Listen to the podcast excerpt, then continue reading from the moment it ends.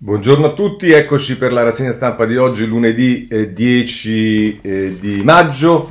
Ehm, dunque, eh, i, i, titoli sui giornali variano tra ehm, l'approssimarsi delle decisioni sulle riaperture alla ondata di sbarchi che sta mh, riguardando soprattutto Lampedusa e poi qualcosa che ancora sui vaccini ovviamente, è la situazione che migliora, ma anche perché sono i dati della domenica, del fine settimana, che sono sempre dati un po' eh, ballerini, diciamo, vedremo poi cosa succederà oggi, e poi qualcosa che riguarda la, mh, eh, la, la giustizia, sia per quanto riguarda l'ipotesi eh, di riforma prevista dal recovery, della quale sta lavorando la Cartabia, questo si intreccia con tutto il tema che riguarda le vicende interne dei magistrati, soltanto di striscio, diciamo, soltanto su un paio di giornali ci si occupa della notizia che sicuramente è una notizia che eh, mh,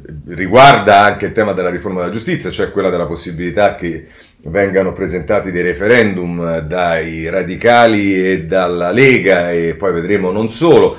Insomma, eh, questo è eh, il quadro della situazione con, con, la quale ci troviamo oggi sui giornali che differenziano eh, i titoli su questo. Eh, partirei dalla situazione, oggi la situazione la prenderei mh, dalla stampa, ma, ma, solo per variare ogni tanto, eh, che ci dice a proposito eh, della, mh, dei dati, mai così pochi morti da sette mesi, pronti a riaprire ristoranti al chiuso, dice mai così pochi morti di Covid dallo scorso ottobre, le vittime conteggiate ieri pomeriggio sono c- state 139 contro le 224 di sabato, che comunque diciamo noi sono sempre parecchie, eh.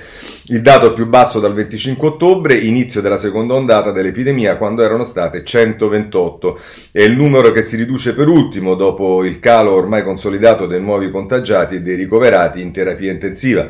Ieri 8.292 nuovi positivi contro gli oltre 10.000 di sabato, anche se con meno tamponi effettuati, e altri 19 posti liberi nei reparti di rianimazione. Ehm, è vero che mm, ci sono meno tamponi, ma normalmente mi pare nel lunedì succedeva che con meno tamponi risaliva il tasso di contagiosità, il famoso RT. Vedremo se effettivamente sarà eh, così oppure eh, no. E, mh, passiamo invece al, al, tema che è sicuramente quello più vivo e, e, e tirato dai giornali. Eh, il Corriere Sera riaperture, ora si anticipa e vedremo nelle pagine successive, cioè nella pagina 2 e 3.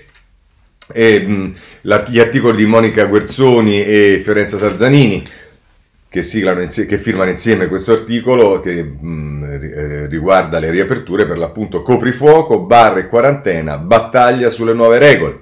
La Lega spinge subito le riaperture via il divieto di circolazione. L'esecutivo pensa di portarlo alle 24 da lunedì 17 per abolirlo da giugno. E qui poi c'è un calendario di tutto quello che può avvenire dal 15 maggio Cade la quarantena obbligatoria di 5 giorni per chi entra in Italia da paesi UE, Regno Unito e Israele. E I cittadini europei possono entrare in Italia se muniti di un pass verde italiano. E poi dice come da decreto del 26 aprile spostamenti consentiti tra zone gialle oppure con un pass verde tra aree di colori diversi.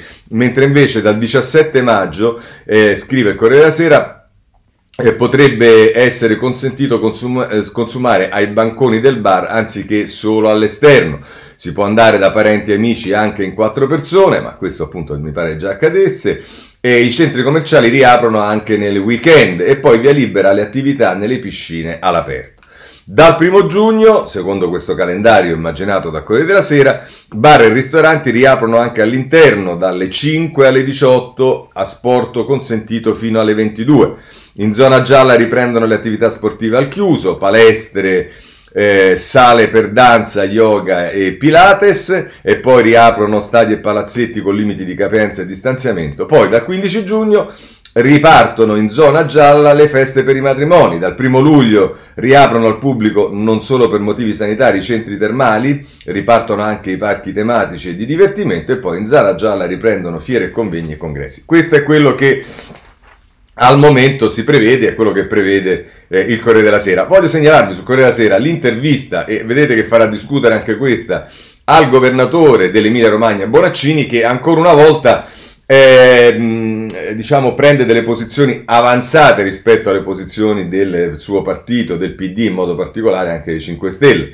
Lo stop notturno ora si può spostare, al turismo servono certezze. Dice Salvini prova a fermare la caduta nei sondaggi, ma con le campagne di parte non si fa l'interesse degli operatori economici. Questa è l'intervista che eh, fa eh, Bonaccini, rilascia Bonaccini al Corriere della Sera. Andiamo sulla stampa. In questo caso la stampa eh, non apre sulle eh, riaperture, scusate il bisticcio, ma ha invece sulla situazione tra Partito Democratico e 5 Stelle sulle amministrative, lo vedremo tra poco, ma invece dedica due pagine, la 6 e la 7, alla riaperture con eh, in particolare due mh, situazioni, Capri e Torino, l'Italia che riapre dal nord al sud, nei piccoli borghi e nelle grandi città, si torna lentamente alla normalità dopo una stagione segnata da chiusure e vita sociale ridotta al minimo. Ecco due realtà dove il virus oggi fa un po' meno paura e appunto si parla di, di Capri. Nell'isola Covid-free tornano i turisti, bastano pochi casi per fare autogol. Vaccini con due dosi, 9.000 residenti su 12.000. Il sindaco dice c'è l'immunità di gregge. E se invece ci spostiamo nella pagina 7, qui era Flavia Amabile, e ci spostiamo alla pagina 7 con Nicolò Zancan, e ci si occupa di Torino. Lì è Carlo, primo abbraccio nell'RSA, ciao amore, raccontami come stai. E a proposito delle RSA voglio segnalarvi anche il Corriere della Sera. A pagina 6 eh, fateci sentire, riaprono le RSA, fateci sentire l'aria sulla faccia, le voci di una delle case di riposo che stanno abbassando il ponte elevatoio, gioia e cicatrici.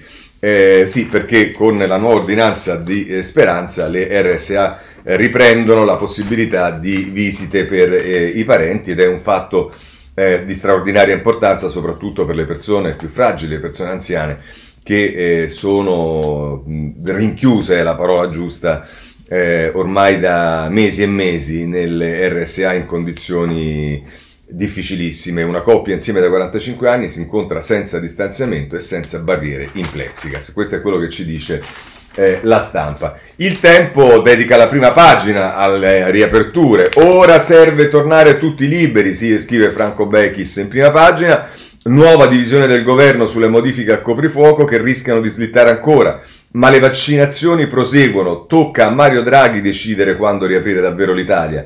La scorsa estate fu senza divieti e non accadde nessun dramma provocato poi solo dalla scuola. E vedete che Libero ritorna, il chiodo fisso di Libero contro le scuole aperte, è una battaglia che porta avanti ormai da eh, parecchio tempo.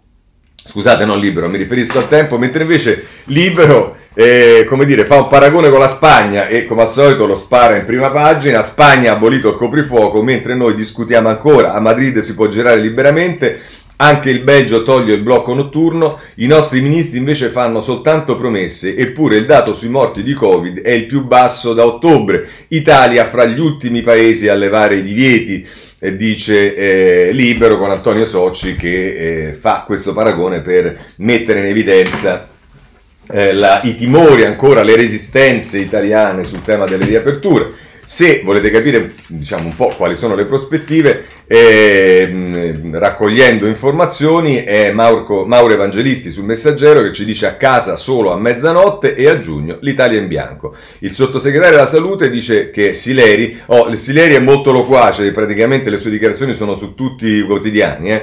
Eh, dice ora riaprire anche se i contagi dei giovani cresceranno, tra due settimane il limite delle 22 si può spostare l'indice RT deve pesare di meno. E poi dice, tra l'altro, Sileri, in Inghilterra e Israele è già successo, i ragazzi escono il virus torna a circolare, ma l'importante è che non aumentino i ricoveri. E dice chi, a chi fa AstraZeneca si può dare il pass vaccinale 15 giorni dopo la prima dose se un test sierologico rivela gli anticorpi. Questo è, è quello che dice Sileri a proposito delle eh, ripartenze, riaperture, quello che volete. Su questo vi voglio segnalare un editoriale del, eh, di Carlo Verdelli sul Corriere della Sera, che è un editoriale insomma che eh, non è convintissimo delle riaperture. Eh, la fretta di togliere i limiti. Dice Verdelli, eh, la voce di tanta Italia di oggi è anche quella di una ragazza sui 20 anni, romana, intervistata per strada da dritto e rovescio, trasmissione orgogliosamente populista condotta su Rete 4 da Paolo Del Debbio, Dice la ragazza testuale, comunque i giovani della mia età non muoiono di Covid, neanche mio padre che ha 50 anni muore di Covid. No, dai, muoiono solo le persone anziane. Quello che penso io, arrivati a questo punto, anche i miei nonni, tengo molto ai miei nonni, ma se devono morire, morissero, cioè, cioè, dice Verdelli, e poi prosegue a pagina 30. Ora, francamente, che si voglia uniformare al pensiero di questa ragazza, il pensiero di tutti coloro che pensano che le condizioni sono tali per le quali eh, le persone più a rischio, essendo vaccinate, corrono meno rischi, ma insomma. Eh, dice Carlo Verdelli, una disinvoltura disumana, ma il tono è lieve, quasi allegro, senza neanche la finzione di un'ombra di pena per le vite dei nonni, dei vecchi, degli altri. Ci siamo fatti tre ondate, adesso basta, se qualcuno qualche altra migliaia di qualcuno finirà intubato e poi al cimitero, amen, mors tua, ma almeno vita mea, che ho tutto il diritto di tornare a godermela e anche in fretta possibilmente. Il sospetto è che il crudo sentimento di quella ragazza non sia una provocazione figlia dell'età e neanche il pensiero di una minoranza irresponsabile e sfrontata. Al contrario è forse la ribollente maggioranza nelle coscienze del paese calmierata dall'ipocrisia di non fare esplicito riferimento ai danni collaterali di un eh, precipitoso liberi tutti. Beh, francamente Verdelli questa se la potrebbe tranquillamente risparmiare. La valutazione che si fa è che con eh, la, l'incremento dei vaccini, con la copertura vaccinale delle persone più fragili, quei famosi minimi rischi che eh, si mettono in conto per bilanciare l'esigenza di sicurezza con anche l'esigenza di ripartenza economica e non soltanto economica del paese, è una condizione molto diversa sia da come viene rappresentata da questa ragazza, nella storia di questa ragazza, ma soprattutto di quanto accadeva l'anno scorso, quindi sono paragoni francamente. E comunque non, non, non, può, non puoi uniformare tutti a questo pensiero. Ma insomma, questo siamo, questo siamo diventati, o eravamo già prima della pandemia soltanto con un po' più di pudore nel mostrarlo? Bah, vabbè. La legge della giungla spietata con i deboli come bussola dell'Italia del dopo Covid? Dice ancora Verdelli, la revisione annunciata del coprifuoco tra una decina di giorni, l'ipotesi di toglierlo del tutto, è il segnale atteso della fine di un tempo di sacrifici durissimi ma indispensabili. Ormai sembra deciso, si riapre, anche se dall'Istituto Superiore della Sanità timidamente osservano che sì, Tutte le curve calano, compresa quella dei decessi, ma specialmente quest'ultima è ancora in una fase iniziale. Tradotto, senza più barriere al contagio, altri anziani, altri nonni, altri fragili rischiano di non farcela, ma il dato è tratto. Eh, o sta per, ess- eh, per, esserlo e politicamente è una indiscutibile vittoria della destra di governo Salvini e di lotta Meloni che ha impugnato il vessillo di questa battaglia sventolando come il, raddo- il drappo davanti al toro la promessa della cancellazione dei doveri come premio in Italia sfiancata e inferocita dal lungo so- eh, obbligo di rispettarli. Ma francamente no, cioè non è che stiamo togliendo le mascherine, non è che stiamo togliendo il distanziamento sociale, stiamo allungando, si sta ragionando sull'allungare il coprifuoco dalle 22 alle 23 o alle 24 o magari toglierlo del tutto nel momento in cui obiettivamente i dati migliorano, tutte le eh, diciamo condizioni di sicurezza, lavarsi le mani, il distanziamento, eh, la mascherina non sono messe in discussione, quindi Verdelli, ma di che stai a parlare? E questo non è un problema di Salvini. Poi se Salvini e Meloni cavalcano con successo queste cose è anche perché ci sono persone che oppongono a Salvini e Meloni considerazioni francamente campate per aria, ma vabbè. Sintetizzando brutalmente, eh, sintetizzando brutalmente, la sinistra nasce per contrastare l'ordine costituito e le regole che lo governano la destra per conservare il primo e le seconde. Durante la pandemia il campo si è invertito con la destra a premere per affran- affrancare i popoli in Italia e dovunque dal gioco delle regole e delle restrizioni alla libertà, compresa quella di infettare il prossimo e la sinistra a resistere contro l'insofferenza crescente nel nome della prudenza civile. Vabbè ragazzi, eh, qui stiamo proprio fuori con l'accuso, ma lasciamo perdere. Questo era Verdelli sul Corriere della Sera. Eh, vediamo qual è la situazione dei vaccini, perché poi questa è sicuramente eh, una cosa particolarmente importante.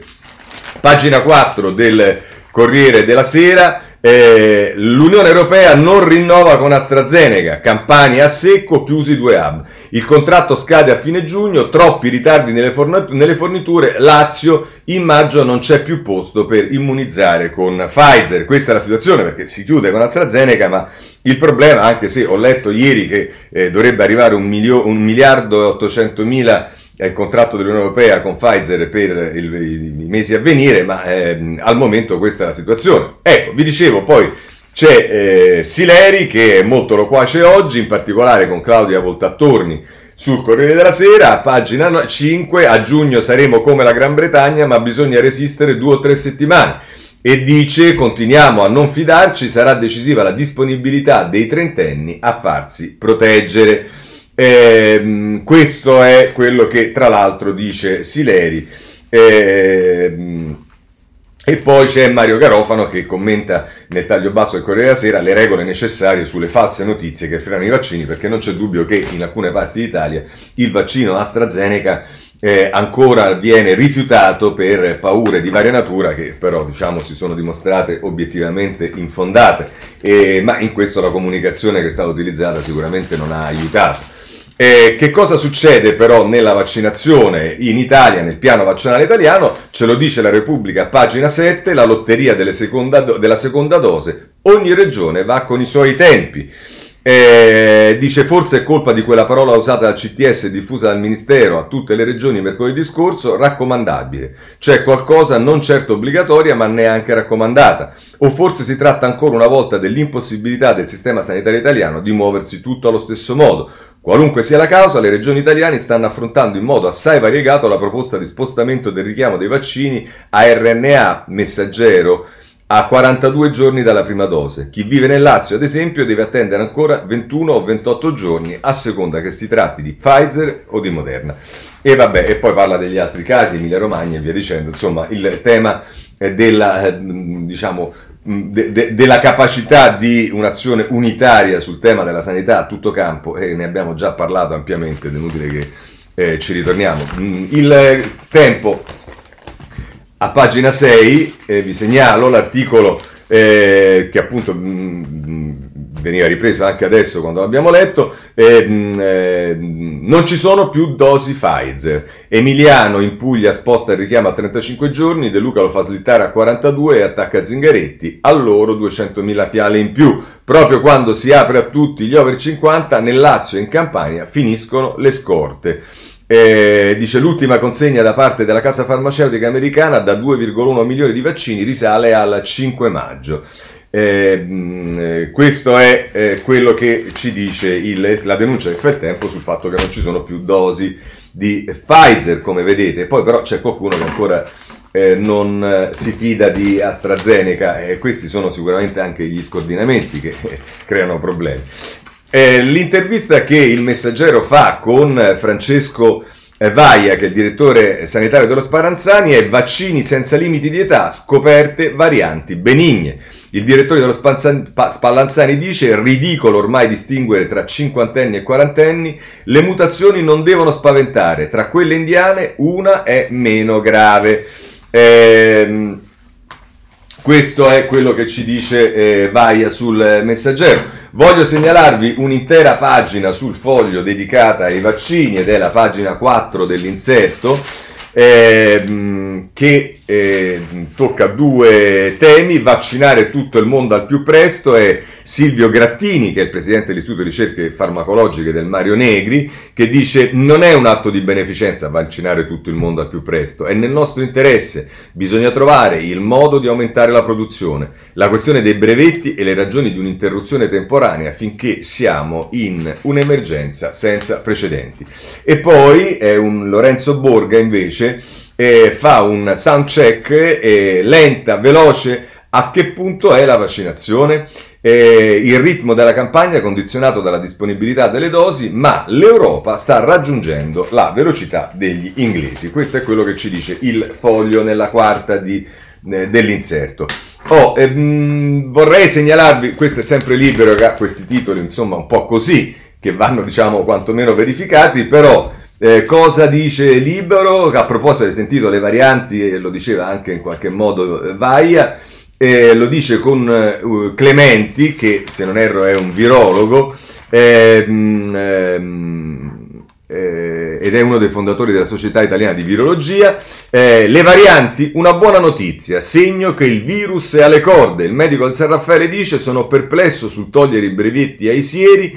La tecnologia è complessa, il divieto di uscire la sera è perfino dannoso e vedete qui eh, come eh, spinge libero, eh, perché si trova sempre qualcuno, anche tra gli esperti, che dice non qualcosa di leggermente diverso, ma l'opposto di quello che sostengono altri, lo abbiamo visto, l'Istituto Superiore di Sanità, come Verdelli ci ricordava, che o basta vedere e sentire Galli, ma insomma...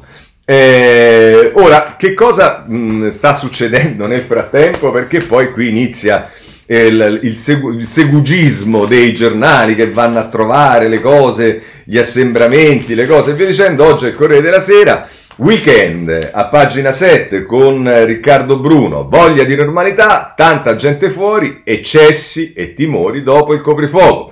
Sabato sera a Milano, giovani in strada oltre il limite hanno lanciato bottiglie contro le forze dell'ordine e questa è sicuramente certamente una cazzata, ma eh, diciamo non è che se qualcuno tira delle bottiglie poi questo significa che eh, per tutti è eh, così. Eh, bene, abbiamo parlato dell'RSA, vorrei prima di passare a recovery le altre vicende segnalarvi però oggi su Repubblica un'intervista che farà rumore. Intervista a chi? A Zambon. Zambon è ehm, il, diciamo, il, l'autore del report ufficiale del, eh, sull'Organizzazione Mondiale della Sanità che è stato poi ritirato, vi ricordate tutta la vicenda che poi è finita anche nelle questioni riguardanti nelle indagini aperte dalla Procura di Bergamo. Insomma, Zammon, l'OMS ignorò l'allarme virus piegandosi a Pechino e la domanda che gli fa eh, Giuliano Foschini è parliamo d'Italia, quando ha capito che cosa stava per accado- accadere, dice Zambon il 21 febbraio, l'OMS faceva documenti ogni giorno e fino a quel momento erano stati segnalati solo 9 casi, improvvisamente sono diventati 76, Vo, Codogno, i focolai erano troppo distanti l'uno dall'altro, la situazione era incontenibile, eravamo già spacciati. E domanda ancora a Foschini. Ma eh, era inevitabile o è stato commesso qualche errore? E risponde Zambon, le date sono una traccia importante. Il 21 gennaio l'OMS aveva comunicato che esisteva un virus che si trasmetteva da uomo a uomo. L'Italia aveva un piano nazionale pandemico, seppur datato al 2006 e mai aggiornato, ma c'era. Ecco, io penso che da gennaio al 21 febbraio si potessero fare tante cose che non sono state fatte, piuttosto che donare le mascherine era necessario stoccarle, verificare il magazzino italiano, formare il personale sanitario. L'Italia non si sarebbe salvata dalla pandemia, ma avremmo potuto ridurre di molto i danni. Ma non è stato soltanto un problema italiano, il fronte più importante è quello internazionale e qui attacca la Cina e vabbè, insomma, questo è Zambon eh, sulla Repubblica. Veniamo adesso alle questioni più dirette, partirei eh, con il recovery nella eh, diciamo accezione oppure nel segmento che riguarda la sanità perché il domani in prima pagina eh, ad occuparsene perché non guariremo a chi vanno i fondi sanitari. Le riforme radicali promesse da Speranza lasciano il posto a investimenti modesti nel PNR. Questa è la prima pagina del domani che poi eh, riprende in, eh, nelle pagine 2 e 3 la rivoluzione mancata della sanità dopo il Covid per la salute grandi promesse ma poca sostanza, scrivono Giovanna Fagionato e Davide Maria De Luca. Infermieri e ospedali riceveranno meno denaro del piano casa, ma con una popolazione che invecchia i costi della salute sono destinati ad aumentare. Così la riforma diventa un grande esperimento di transizione digitale nella speranza che i risparmi generati mantengano il sistema sostenibile. Questa è l'analisi che fanno eh, eh, sulla, sul, sul, domani Fagionato e De Luca eh, eh, a proposito del eh, recovery, ma a proposito della parte sanità, ma a proposito del recovery invece eh, sulla svolta ecologica ci sono i dubbi di Fubini sul Corriere della Sera, insomma non, non, si fida molto dell'Italia. Ehm, il titolo è La svolta ecologica e i silenzi e qui si fa riferimento al eh, trattato di Maastricht eh, e a tante cose che sono eh, accadute o non accadute in passato, poi si va direttamente a pagina 30 eh, e dopo aver fatto mh, tutta un'analisi anche su come vengono impiegati i soldi del, eh, del, del, mh, eh, del, del recovery e, e, quello che è stato fatto nel, diciamo, sul risparmio energetico, sul, sui cambiamenti climatici in Italia, mh, eh, la mette così, siamo, scrive Fubini, siamo alle soglie di una trasformazione produttiva e dagli stili di vita anche in Italia di fronte alla quale persino il trattato di Maastricht può sembrare poca cosa. E come intendiamo arrivarci? Come pensiamo di azzerare i 7.000 kg di carbonio che ogni italiano emette nell'atmosfera ogni anno? Perché dire che spenderemo 86 miliardi come scritto nel recovery è giusto, poi però bisogna capire esattamente in che modo nel tempo. Nel documento mandato dall'Italia a Bruxelles una prima risposta c'è, solo e soltanto con energie rinnovabili, almeno nel prossimo decennio. Significa installare 70 gigawatt di potenza essenzialmente da solare ed eolico, ha spiegato il ministro. Sono 70 miliardi di watt, l'equivalente dell'energia prodotta da una cinquantina di, centri, di centrali nucleari come quelle francesi, e in Francia ce ne sono solo 19. Possibile? La scelta di affidarsi solo alle rinnovabili, rinunciando al sequestro del carbonio o all'idrogeno prodotto anche da gas naturale, per non parlare di una dose di nucleare nel mix, si spiega politicamente per ora le principali forze di maggioranza, il Movimento 5 Stelle, non vuole nessun'altra possibile soluzione. Cingolani sul Corriere ha avvertito, non sarà bellissimo. Sviluppare entro nove anni tutta quell'energia dal solare, per esempio, significa tappezzare di pannelli oltre 200.000 ettari, quasi il 2% della superficie coltivata in Italia. Significa piantare pale eoliche letteralmente ovunque, compromettendo un paesaggio secolare e la risorsa del turismo. Eppure quel che colpisce è la distrazione Fuori dalle cerchie degli specialisti, nel paese non solo non se ne parla, non c'è nessuna consapevolezza che queste scelte sono di fronte a noi. Dopo Maastricht, molti paesi, quasi tutti, hanno fortemente aumentato la loro capacità produttiva e solidità economica complessiva perché hanno capito l'euro molto presto. Dunque hanno fatto leva sui suoi molti vantaggi e si sono organizzati per ridurre al minimo gli svantaggi che avevano intuito. Noi no, Continuavamo a discutere, a zuffarci sulle lettere di Togliatti e l'abbiamo pagata cara nei trent'anni seguenti. La trasformazione ambientale pone una sfida simile, trent'anni dopo. Facciamone un'opportunità perché è possibile. Evitiamo di risvegliarci tra qualche anno pieni di rancore verso il resto d'Europa solo perché non avevamo capito dove avevamo scelto di andare. Così eh, Fubini sul Corriere della Sera a proposito della transizione ecologica e di quanto è previsto dal eh, recovery plan. E passiamo alle, ad alcuni mm, segmenti particolari. Intanto voglio segnalare sul Sole 24 Ore ci si occupa di giovani e casa, casa e giovani, maxi taglio a tasse e costi, risparmi tra 2,8 e 9 mila euro eh, sull'acquisto di un bilocale. Forti perplessità del mercato, dice il mix di misure per favorire l'acquisto della prima casa da parte degli under 36 punta a favorire l'autonomia abitativa di oltre un milione di giovani che oggi vivono in casa con i genitori. Il pacchetto contenuto nella bozza del decreto sostegni bis prevede fino al 31 dicembre 2022 l'esenzione delle tasse su compravendite nuda proprietà e usufrutto della sostitutiva sul mutuo e un credito d'imposta pari all'IVA applicata se a vendere è il costruttore. Questo è quello che ci dice il Sole 24 ore e abbiamo visto ci sono anche però perplessità questo di, da questo punto di vista. Voglio segnalarvi a proposito del lavoro e della riforma del lavoro una eh, intervista particolare che fa la stampa a pagina 10 con Matteo Maria Zuppi, che è l'arcivescovo di Bologna, eh, che dice la riforma del lavoro diventi la priorità, senza sicurezza non può esserci futuro. È Domenico Agasso che lo intervista sulla stampa.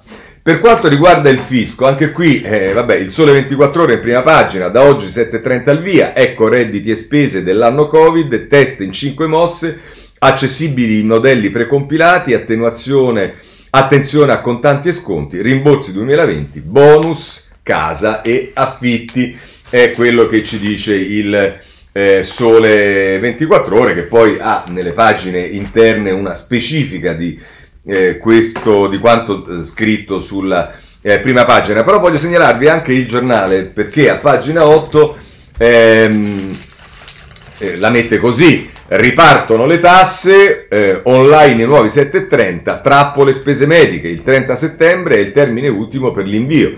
detrazioni, scatta l'obbligo di tracciabilità. E insomma dice sconti leggeri per i redditi sopra i 120.000 euro, c'è il bonus monopattini, saranno 3,8 milioni di contribuenti italiani che nel 2020 hanno, eh, sono, sono 3,8 milioni di contribuenti italiani che nel 2020 hanno inviato per via telematica il proprio 7,30. Eh, così la mette il eh, giornale. Eh, segnalo invece sul tema eh, scuola il messaggero eh, che a pagina 9 ehm, parla del eh, recovery e concorsi, docenti un anno di prova prima del contratto a scuola. Le nuove regole del reclutamento, gli istituti selezioneranno i candidati. Dopo un primo test molto semplificato sarà decisiva la valutazione sul campo. E dice il messaggero in questo eh, articolo di Luca Cifoni, per gli insegnanti vincolo di tre anni a non cambiare sede. L'obiettivo è rendere la professione di nuovo attrattiva. Eh, speriamo che eh, ci si riesca. Mm, segnalo invece su un'altra questione che non riguarda le, eh, gli insegnanti delle scuole primarie, ma riguarda gli asili nido, la notizia che ci dà il Sole 24 ore a pagina 6. Eh,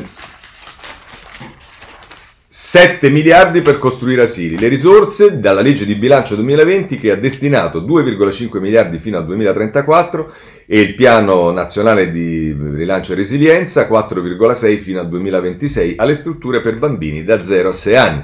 Resta il nodo della gestione a carico dei comuni che hanno ancora 11 giorni per aggiudicarsi una tranche di 700 milioni. Così il sole 24 ore. Eh, abbandoniamo anche il tema della scuola, occupiamoci del governo.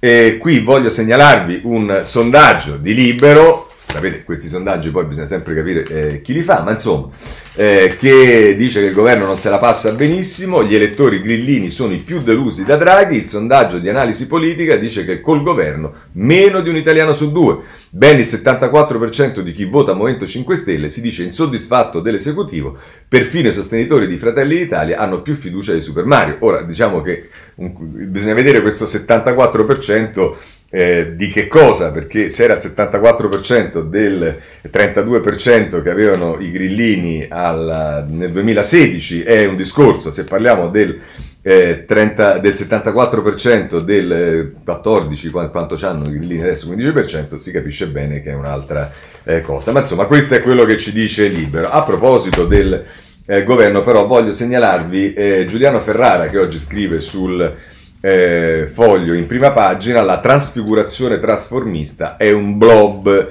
bisogna stare al gioco, dice il trasformismo trasfigurante, trasfigurato colpisce ancora dove meno te lo aspetti. Conte si sapeva da avvocato del popolo, a inviato speciale dell'Europa, rifondatore. I grillini si sapeva da antipolitici con il coltello tra i denti e a rimpannucciati con bibita calante, da Rousseau a Luc.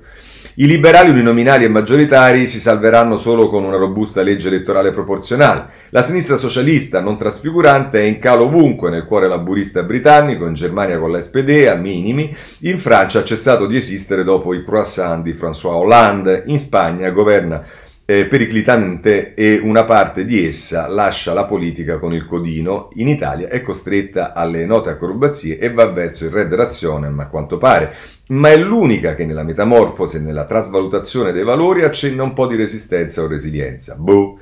Il sovranismo si è fatto europeista nel governativo in guanti bianchi, cede terreno al demagogico neofascio populismo e però aggrega nella Superlega. E Draghi?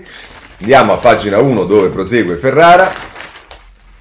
Ehm, che la mette così. Draghi non è un politico tradizionale, è super politico, questo lo segnalammo per tempo, ma è nella situazione di Biden, Joe Biden, Bernie Biden o Joe Sander Deve battersi per la riforma del capitalismo, deve pronunciarsi incessantemente contro le diseguaglianze, deve liberare le grandi imprese farmaceutiche dei lacci e lacciuoli dei diritti di proprietà privata dei brevetti, deve erogare e welfeggiare a più non posso, c'è anche un bonus per i separati in casa. Nella pandemia, piovono concessioni demaniali in culo alla Bolkestein, i ristori diventano sostegni, le infrastrutture ce le pagherà l'Europa, cortese, mille garanzie, ma a patto che, e questo è gigantesco, impariamo a spendere in fretta il debito buono e a ingigantirlo se necessario, magari dipingendolo di verde transizionale. No al revisionismo storico, ora è sempre resistenza e con il, e con il nostro plauso di filato al Quirinale, eh, con il nostro applauso di filato al Quirinale, l'unico lavoro non usurante che si conosca, sempre fatto apposta per, sembra fatto apposta per lui come garante sommo di Repubblica e di Europa. Bisogna stare a questo gioco, non c'è niente da fare, è il gioco italiano che si espande come un blob, come una melassa. Il generale de Gaulle ci ha lasciato solo Macron, un fenomeno politico così legato alla peculiarità della Quinta Repubblica. Per quanto ancora? Chissà. E poi c'è il suo compare conservatore di pesci in faccia, Bojo, che con la Brexit, indossata all'ultimo momento per vivacità personale, vaccina e vince tutto a, a, a tutto spiano. A proposito, una signorina di Radio 3 che leggeva i giornali ha detto che giovedì scorso al mattino che i premier maschi sono troppo muscolosi e mandano le flotte a difendere i pescherecci. Forse si è scordata della Thatcher e delle Falkland o è nata dopo, nata ieri, sarà una femminista liberale. La trasfigurazione trasformista, trasfigurante e trasfigurata penetra i sistemi istituzionali quali che essi siano, invade il campo della politica di destra e di sinistra, occupa saldamente un potenziale e inesistente centro, si dilata il bipolarismo all'occasione, ma insomma, con la morte delle ideologie e la caduta del muro di Bellino, sappiamo ormai che possiamo stare in ogni luogo eh, e nello stesso luogo, tanto fa lo stesso. E poi dicono la identity politics, poi suggeriscono le guerre culturali, il multiculturale come origine dei nuovi movimenti, delle nuove correnti, dei nuovi valori della classe media spossessata dalla globalizzazione. Sarà.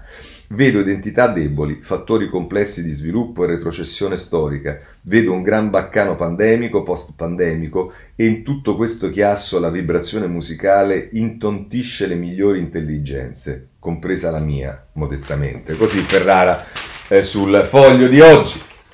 Va bene, passiamo adesso alla politica. Eh, 5 Stelle. Eh, comincerei dal Corriere della Sera, che è sempre molto attento. Ora qui, intendiamoci, 5 Stelle eh, si incrocia col eh, tema PD. Eh, perché ovviamente diciamo la questione Roma in particolare è la questione di, di rimente. Allora, andiamo a pagina 10 del Ehm, della, del Corriere della Sera. Eh, segnalo che oggi c'è anche un'intervista di Maria Teresa Meli a Renzi sul Corriere della Sera che vedremo tra poco, ma liberiamoci prima di questo tormentone. Roma, il caso 5 Stelle frena Zingaretti, Conte, noi corraggi e avverte sui rischi per la Regione Lazio. Per il PD, il campo. Gualtieri, corro per le primarie, vedremo che Gualtieri è intervistato da Repubblica, lo vedremo tra poco. E eh, il retroscena è firmato da, Renato, da, Roberto Gressi a pagina 11, le mosse e i veti sulla capitale, Conte e Letta costretti alla frenata, il governatore era favorito ma l'alleanza non regge alla prova, le incognite sul futuro. Ora francamente, tra l'altro qui nel taglio bassa c'è anche una lettera di Beppe Sala eh, che comincia in prima pagina e poi prosegue nella pagina 11 che dice tanti rischi e una vita senza tregua, ma il sindaco è il mestiere più bello, questo lo dicono tutti i sindaci, sui sindaci sostanzialmente probabilmente compresa, compresa Chiara Appendino che oggi Corriere Sera ci dice che ha annunciato di essere incinta. E, ehm, eh, ma insomma, eh, questo è il quadro della situazione di questa telenovela, francamente anche un po' ridicola, che va avanti da tempo e fino a due giorni fa Zingaretti, le veline che venivano fatte girare, Zingaretti è pronta, è fatta, bim bum ba, e adesso diciamo eh, il tema è, è mm, direi definitivamente archiviato, eh, anche un po' mestamente oltre che definitivamente, con Gualtieri che sembra felicissimo di spuntare fuori dopo che è saltato Zingaretti, ma così vanno le cose nel Partito Democratico. E se volete, pagine 4 e 5 della stampa, Federico Capurzu, Capurzo, Roma divide PD e Movimento 5 Stelle, Conte si schiera con Raggi, sarà sfida con Gualtieri e diciamo sarà sfida anche con, con Calenda, se non ti dispiace Capurzo, lo dovresti sapere visto che peraltro è anche eh, riportato da un colloquio con Luca Monticelli soltanto nel taglio basso diciamo della stampa. Vabbè. Corsa al Campidoglio, l'ex premier annuncia la svolta con una lettera alla stampa tramonta la candidatura di Zingaretti, il, il PD punta sull'ex ministro dell'economia. Eh, ehm, c'è la lettera alla stampa di Conte che dice ottima candidata, ecco perché sosteniamo Virginia Raggi e con questo diciamo il nuovo corso del Movimento 5 Stelle assume dei connotati finalmente più veritieri, cioè eh, tutti schierati a difesa della Raggi perché è un'ottima candidata. Ecco, magari diteci se è anche un'ott- stata un'ottima sindaca, magari scopriamolo, sentiamo i romani, ma in tutto questo Eh, dice anche il retroscena di Fabio Martini, in fumo il patto tra Letta e Zingaretti, vacillano le alleanze nelle città al voto, per le amministrative del 20 ottobre potrebbe esserci l'accordo soltanto a Napoli, si tratta sull'ex ministro eh, Manfredi. Oh, in tutto questo diciamo eh, le famose primarie ballerine che con Zingaretti sarebbero saltate, adesso tornano con Gualtieri, primarie che si fanno sostanzialmente eh, da sole che saranno inevitabilmente delle primarie un po' sui generis, diciamo così, con eh, la gente al mare, il coprifuoco, il coprifuoco le, le, le, le, restrizioni, metà di qua, metà di là, vedremo che cosa succede, ma comunque Carlo Calenda è a colloquio con Luca Monticelli, il candidato Dem scelto dai Grillini, l'ex premier ha fatto volta faccia. Dice Conte ha minacciato di far cadere la regione Lazio e su Zingaretti è stato costretto a rinunciare al Campidoglio Letta doveva ascoltarmi.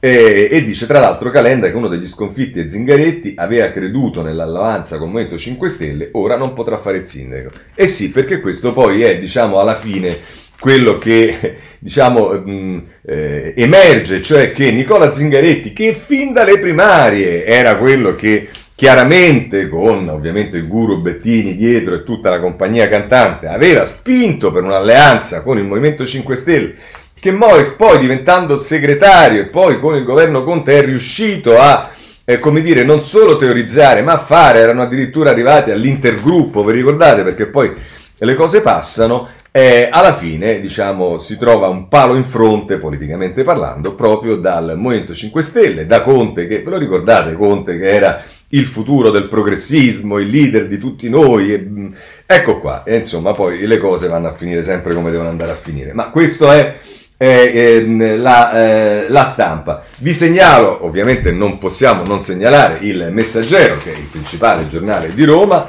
che si occupa della eh, questione a pagina, eh, nelle pagine 6 e 7. Eh, Roma, il PD con Gualtieri, Movimento 5 Stelle affossa Zingaretti e Conte blinda la Raggi. L'alta dei Grillini, salta la giunta del Lazio, Letta si arrende, via libera all'ex ministro. Avanti Virginia e il movimento si compatta sul suo mandato bis. Pensate voi, se il movimento, diciamo, per ricompattarsi deve ricompattarsi sulla Raggi, pensate come sta messo il movimento. Va bene, oh, qui ci sia anche la notizia, questo era eh, Mario Aiello che eh, scriveva sul centro-sinistra, poi Emilio Pucci invece ci dà notizia del centrodestra che riparte da zero, adesso serve un nome nuovo. Mercoledì un primo vertice senza leader, ma dopo le liti tra Lega, Fratelli d'Italia e Forza Italia c'è di nuovo la pace. Eh sì, perché la Meloni ha detto grazie, quello gli ha fatto gli auguri per, il, per la festa della mamma e per il libro, eh, l'altra gli ha detto grazie, ci vogliono far vedere che siamo... Eh, divisi, ma in realtà no, in realtà quello che vediamo è che vi volete tanto bene. E, mm, e diciamo nel taglio basso del messaggero a pagina 7 ci sta il personaggio descritto da Francesca Pacifico, la sindaca salvata dalla base social e ai vertici dice non farò intese con i ribelli e la venerdì la telefonata decisiva con Conte, la promessa di non allearsi con Diba, Lezzi e Casaleggio e poi i sondaggi interni la danno al 17%, ma pronti ad aiutarla i parlamentari e gli attivisti mobilitati con le chat. Ah beh, allora vedrete che dal 17%... Eh, beh, beh, insomma, poi il risultato di una sindaca che ha governato per 5 anni e ha vinto con il sottoscritto, umiliandolo con il 75% e che si ricandida, i sondaggi la danno al 17%, eh, insomma, già di per sé descrive perfettamente l'operato della sindaca. Oh, nel retroscena di Maiariello la strategia dell'ex ministro Nicola sarà al mio fianco. E chi è l'ex ministro?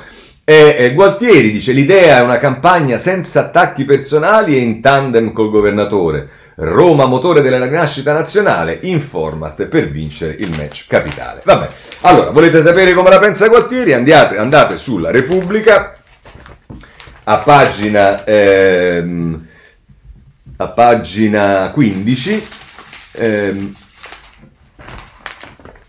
Gualtieri, Giovanna Vitale lo intervista, voglio far ripartire Roma, Raggi non è stata all'altezza. Ecco, diciamo, non, stiamo attenti perché no, non siamo troppo pesanti, visto che diciamo, ehm, siete stati... Eh, Vabbè, lasciamo perdere. Eh, onorevole Roberto Gualtieri, alla fine lei si è candidato al PD alle primarie del centrosinistra Roma per, ma, Ro, di Roma, ma per arrivarci ci sono voluti quasi due mesi. È contento? domanda Giovanna Vitale. E risponde Gualtieri, non è stata una decisione facile da prendere perché far bene il sindaco di Roma è un'impresa da far tremare le vene ai polsi, un'enorme responsabilità e presuppone un impegno continuo senza sosta, soprattutto presuppone che uno lo diventi sindaco di Roma. In questo momento eh, Gualtieri è candidato eh, se le primarie lo confermeranno ovviamente. Ma dopo una lunga riflessione ho deciso di accettare perché penso di poter aiutare la mia città a vincere la sfida del rilancio, della buona amministrazione e dello sviluppo equo e sostenibile. Una sfida che non riguarda solo i cittadini romani ma tutto il paese, perché se non riparte Roma non riparte l'Italia. Ah, questa frase è fondamentale. Tra le altre domande domanda la Vitale, ma il Nazareno non avrebbe preferito Zingaretti? Lei si sente un candidato di riserva? Con Nicola ci siamo sentiti e coordinati costantemente. Siamo e saremo una squadra. La sua sarebbe stata una candidatura forte, di peso, ma alla fine ha prevalso il grande rispetto delle istituzioni che lo ha sempre contraddistinto. Io affronto questo impegno con umiltà, ma anche con la convinzione di poter dare molto a Roma. Da ministro ho fronteggiato la più difficile crisi del dopoguerra, metterò esperienza e passione al servizio della città.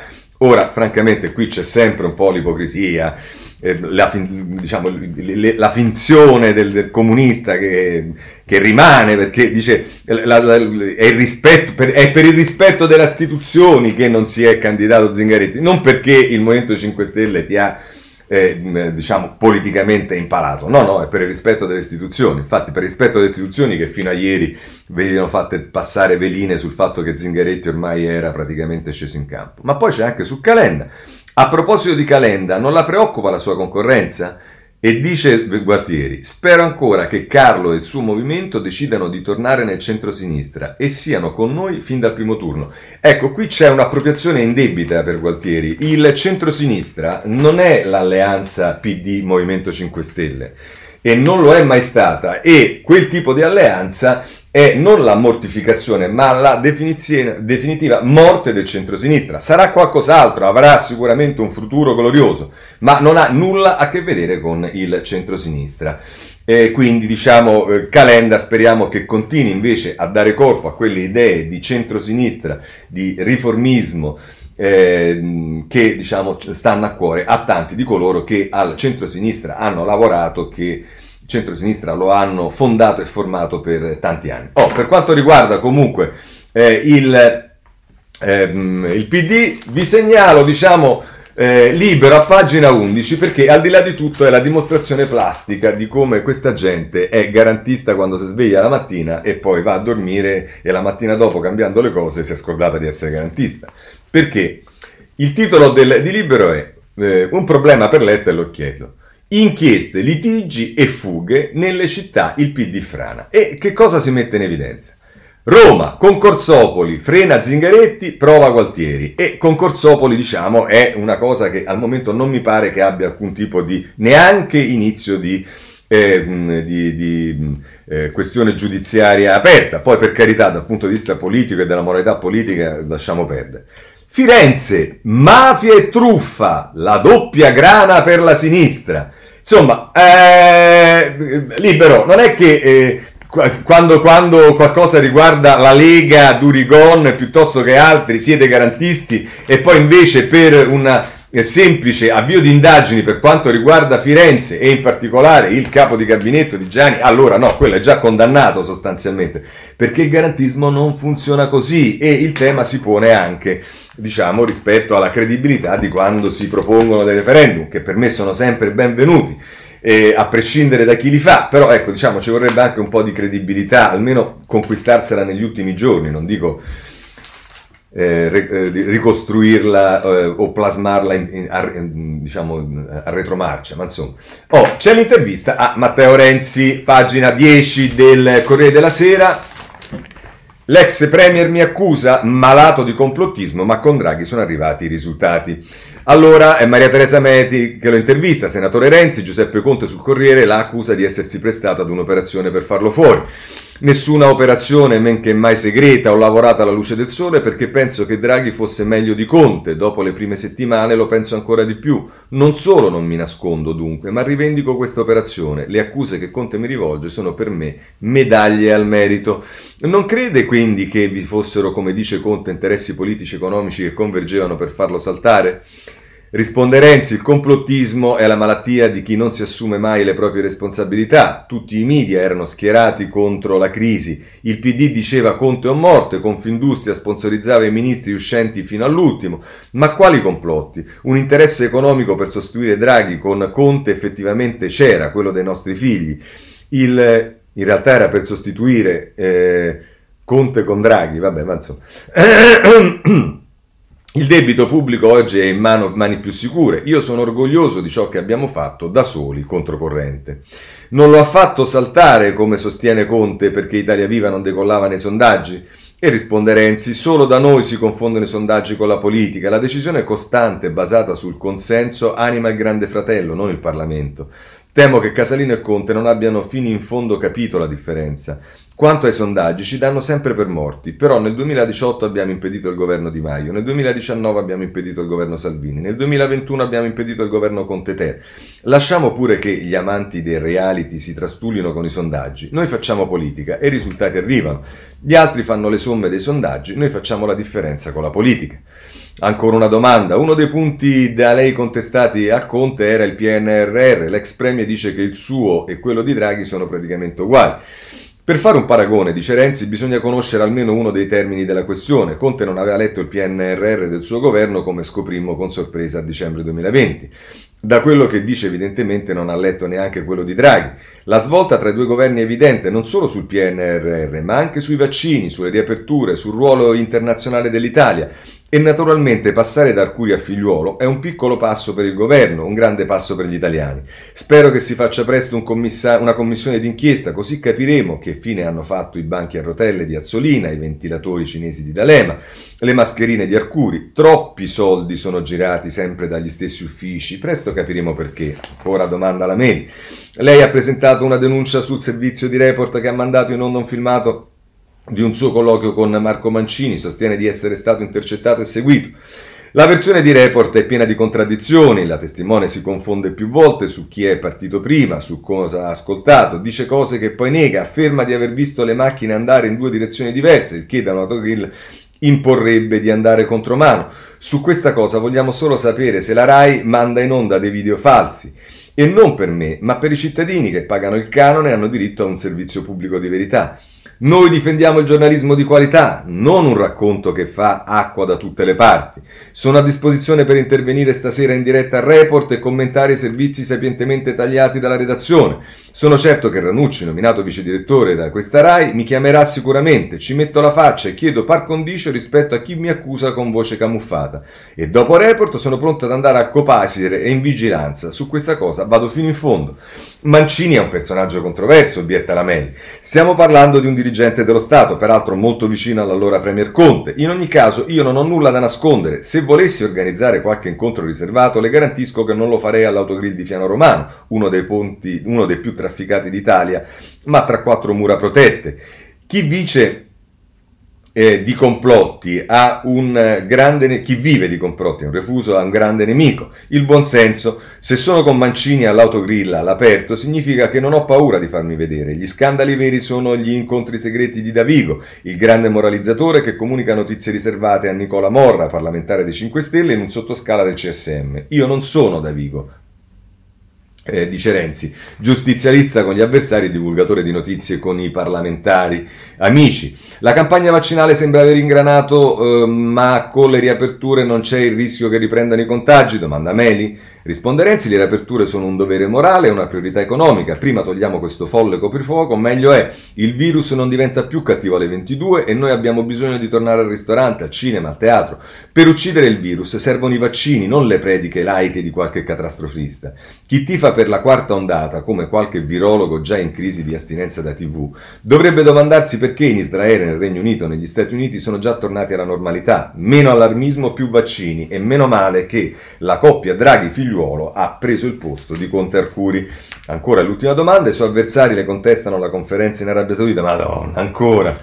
E questo dice molto di loro, come tanti ex premier, anche italiani, via- eh, an- eh, come tanti ex premier, anche italiani, viaggio per il mondo. I miei momenti bancari sono segnati come per tutti i politici, la mia dichiarazione dei redditi è pubblica, la mia attività rispetta la legge. Se vogliono impedirmi di fare ciò che è lecito e legittimo, possono cambiare la legge. Non chiederò loro invece di cambiare argomento, semplicemente perché non ne hanno altri. Aver tolto Conte per mettere Draghi è stato un servizio al Paese. Parlino pure delle conferenze se non sanno cos'altro dire, ormai l'argomento ha piacere di tutte le interviste. E non c'è dubbio, così Renzi. A proposito di complotti, posso solo segnalarvelo perché non ho il tempo, ma c'è l'editoriale di Ezio Mauro oggi sulla eh, Repubblica che fa riferimento alla loggia, ma più in generale a eh, com- come si muove la classe dirigente, quei, minist- quei misteri che logorano la democrazia, tra l'altro eh, dice eh, Mauro, dice la crisi delle istituzioni mina il ruolo dello Stato come regolatore neutro degli interessi concorrenti in nome dell'interesse generale. La crisi della politica priva il sistema del suo driver naturale, capace di indirizzo, strategia, autorità, costruzione del consenso intorno agli obiettivi da raggiungere.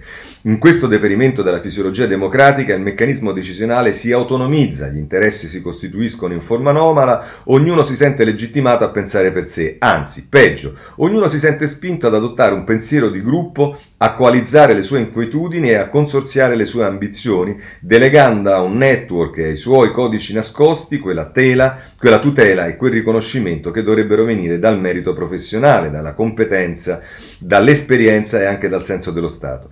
Tocchiamo così con mano gli effetti di una democrazia debilitata che in tempo di crisi trasmette ai cittadini la sensazione di essere scoperti ed esposti. Il venir meno di una garanzia generale di sistema, la regola efficiente e rispettata, scatena la ricerca di garanzie particolari, illegittime, fuori dalla regola, ma ubbidienti e dipendenti da altre discipline segrete perché appunto anomale e abusive. Così tra l'altro la mette, eh, mh, ehm, eh, la mette eh, Mauro sulla ehm, sul, sul, sul, complottismo. Riforma della giustizia. La Repubblica, prima pagina, giustizia, via la riforma. Questa settimana Cartabia presenta il piano per rivedere quella civile, poi toccherà quella penale e al CSM. È una delle condizioni per avere i fondi del recovery dell'Unione Europea, ma le posizioni della maggioranza sono lontane.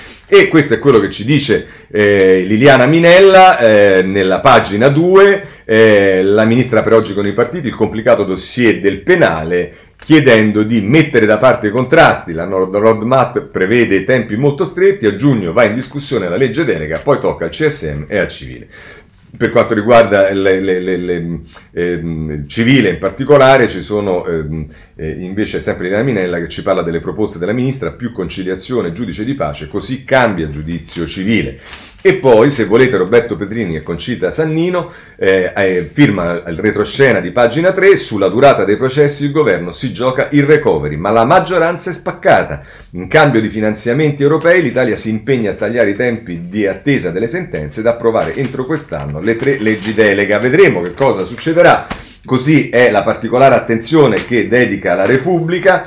Eh, voglio segnalarvi anche la stampa si occupa eh, a pagina 11 di giustizia, dalle fasi preliminari ai riti alternativi, tre idee per accelerare la giustizia. Cartabia studia la riforma del sistema, in ballo ci sono i fondi del PNRR approvato dal Parlamento. Chi parla è eh, Giuseppe Pignatone, ex procuratore della Repubblica eh, a Roma, eh, dice che ogni PM italiano gestisce 1330 procedimenti all'anno, 8 volte la media dell'Unione Europea. E a qui ci sarebbe da domandare a Pignatore cosa ne pensa del tema dell'amnistia e dell'indulto, di processi che non si svolgeranno mai e che lasciano semplicemente libero arbitrio nella scelta delle priorità grazie all'obbligatorietà dell'azione penale ai magistrati e alle procure, ma chissà saremo mai una risposta. Le cause dei nostri ritardi sono tante, il nodo non è la perizia dei magistrati. No, anzi abbiamo visto, e per carità, su alcune cose soprattutto, ma ci sono la stragrande maggioranza dei magistrati e lo abbiamo sempre detto sicuramente eh, si fanno un mazzo tanto. Poi però ci sono quelli tipo Davigo che, come dire, danno una eh, mano in discesa. Eh, Libera pagina 7 sulla riforma della giustizia interviene Pera, il governo deve controllare i pubblici ministeri, bisogna cambiare, cambiare la Costituzione e porre i giudici che fanno indagini sotto la vigilanza dell'esecutivo, come accade in Europa. Questo è quello che eh, propone eh, Pera. Eh, segnalo il eh, sole 24 ore a pagina 9 su questo. Ehm, ehm, nella magistratura serve un recupero di consapevolezza. Chi parla è la nuova responsabile degli ispettori voluta dalla ministra Marta Camp- Cartabia. Sui fatti di questi giorni in campo procure, procuratore generale, dal Ministero massima attenzione a quanto potrà emergere. Lasciatemi lanciare un appello alla dottoressa Maria Rosara Covelli, che è diventata la responsabile degli ispettori. Credo di aver fatto negli ultimi due mesi dieci interrogazioni in cui chiedo eh, l'invio di ispezioni a m, verificare casi di varia natura. Speriamo che eh, qualcosa eh, accada. Segnalo per quanto riguarda i temi della giustizia, ma lo segnalo soltanto a pagina 24 della eh, Repubblica, eh, Gianluca De Feo, Draghi, la sfida più difficile, e qui fa riferimento esattamente alle riforme, in particolare del penale. Abbandoniamo il tema giustizia, per quanto riguarda la riforma, invece sul giornale a pagina 5 ritorna a parlare Palamara, in questo caso eh, parla di, di, un'altra vicenda. Storari ha agito bene. Da Vigo, di lui non parlo, l'ex magistrato, normale che in caso di contrasto con i capi un PM si rivolga ai colleghi più esperti. E vedete che Palamara difende Storari.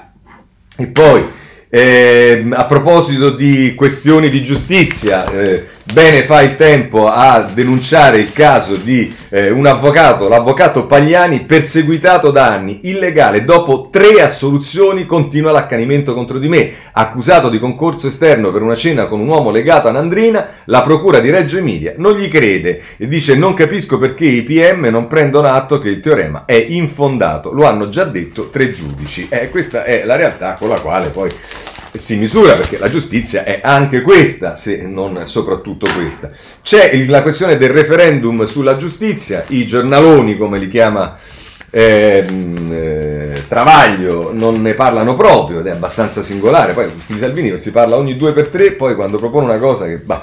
Comunque c'è l'intervista di Francesco Specchia a Sansonetti: i PM fanno ciò che vogliono. Da Vigo è solo un bulletto. Il direttore del riformista dice: ai magistrati interessa solo il potere, non la giustizia. Gli, itali- gli italiani se ne stanno accorgendo. I referendum sono sacrosanti. Un accenno al referendum lo fa il messaggero in un articolo eh, più ampio a pagina 11.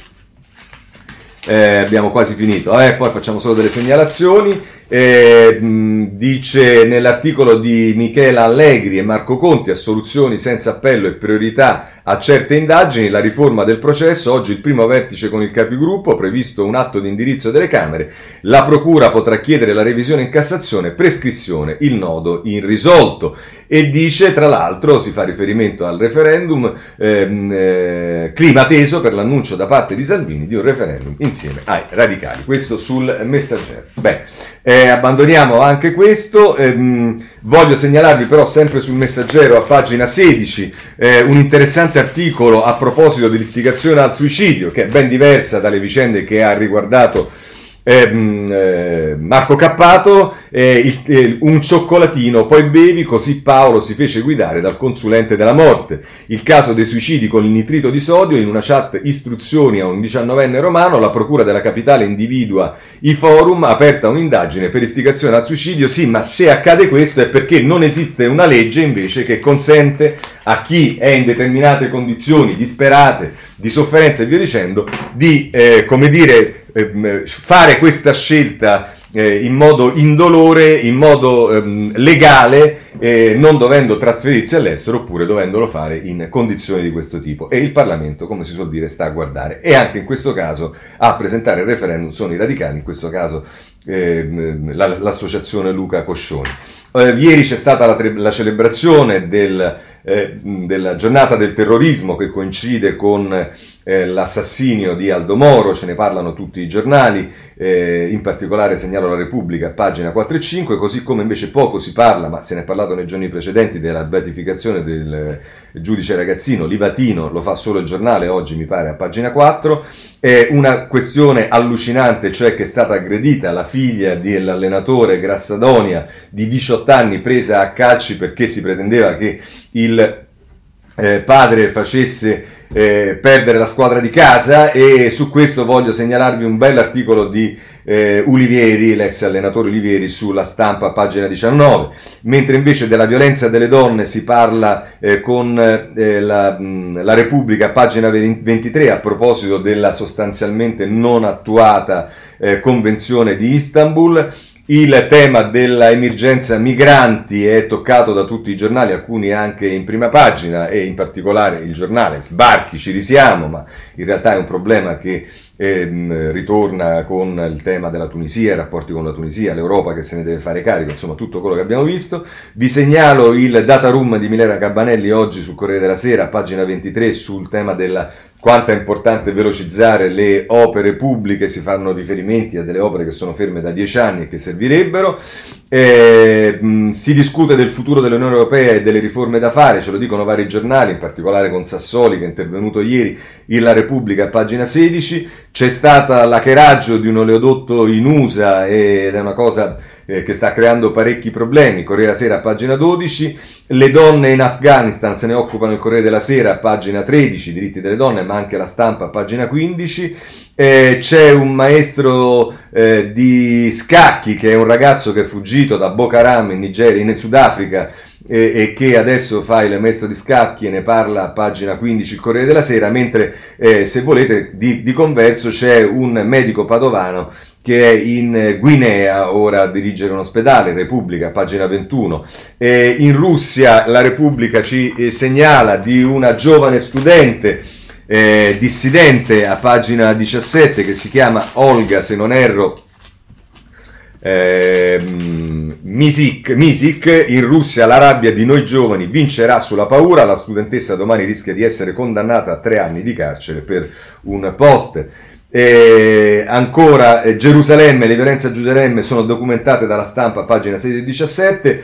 Eh, il messaggero non solo ci dice che eh, Musk si eh, confessa e eh, il genio fragile, Musk si confessa, ho l'Asperger, faccio cose strane, è il miliardario fondatore di Telsa che tutti conoscerete e da ultimo segnalo eh, che eh, la, ehm, il messaggero ci dà la notizia che Khan è stato rieletto sindaco di Londra. Con questo chiudiamo la segna stampa di oggi. Vi ringrazio per avermi ascoltato. Se volete, ci vediamo domani alle 7.30. Buona giornata a tutti.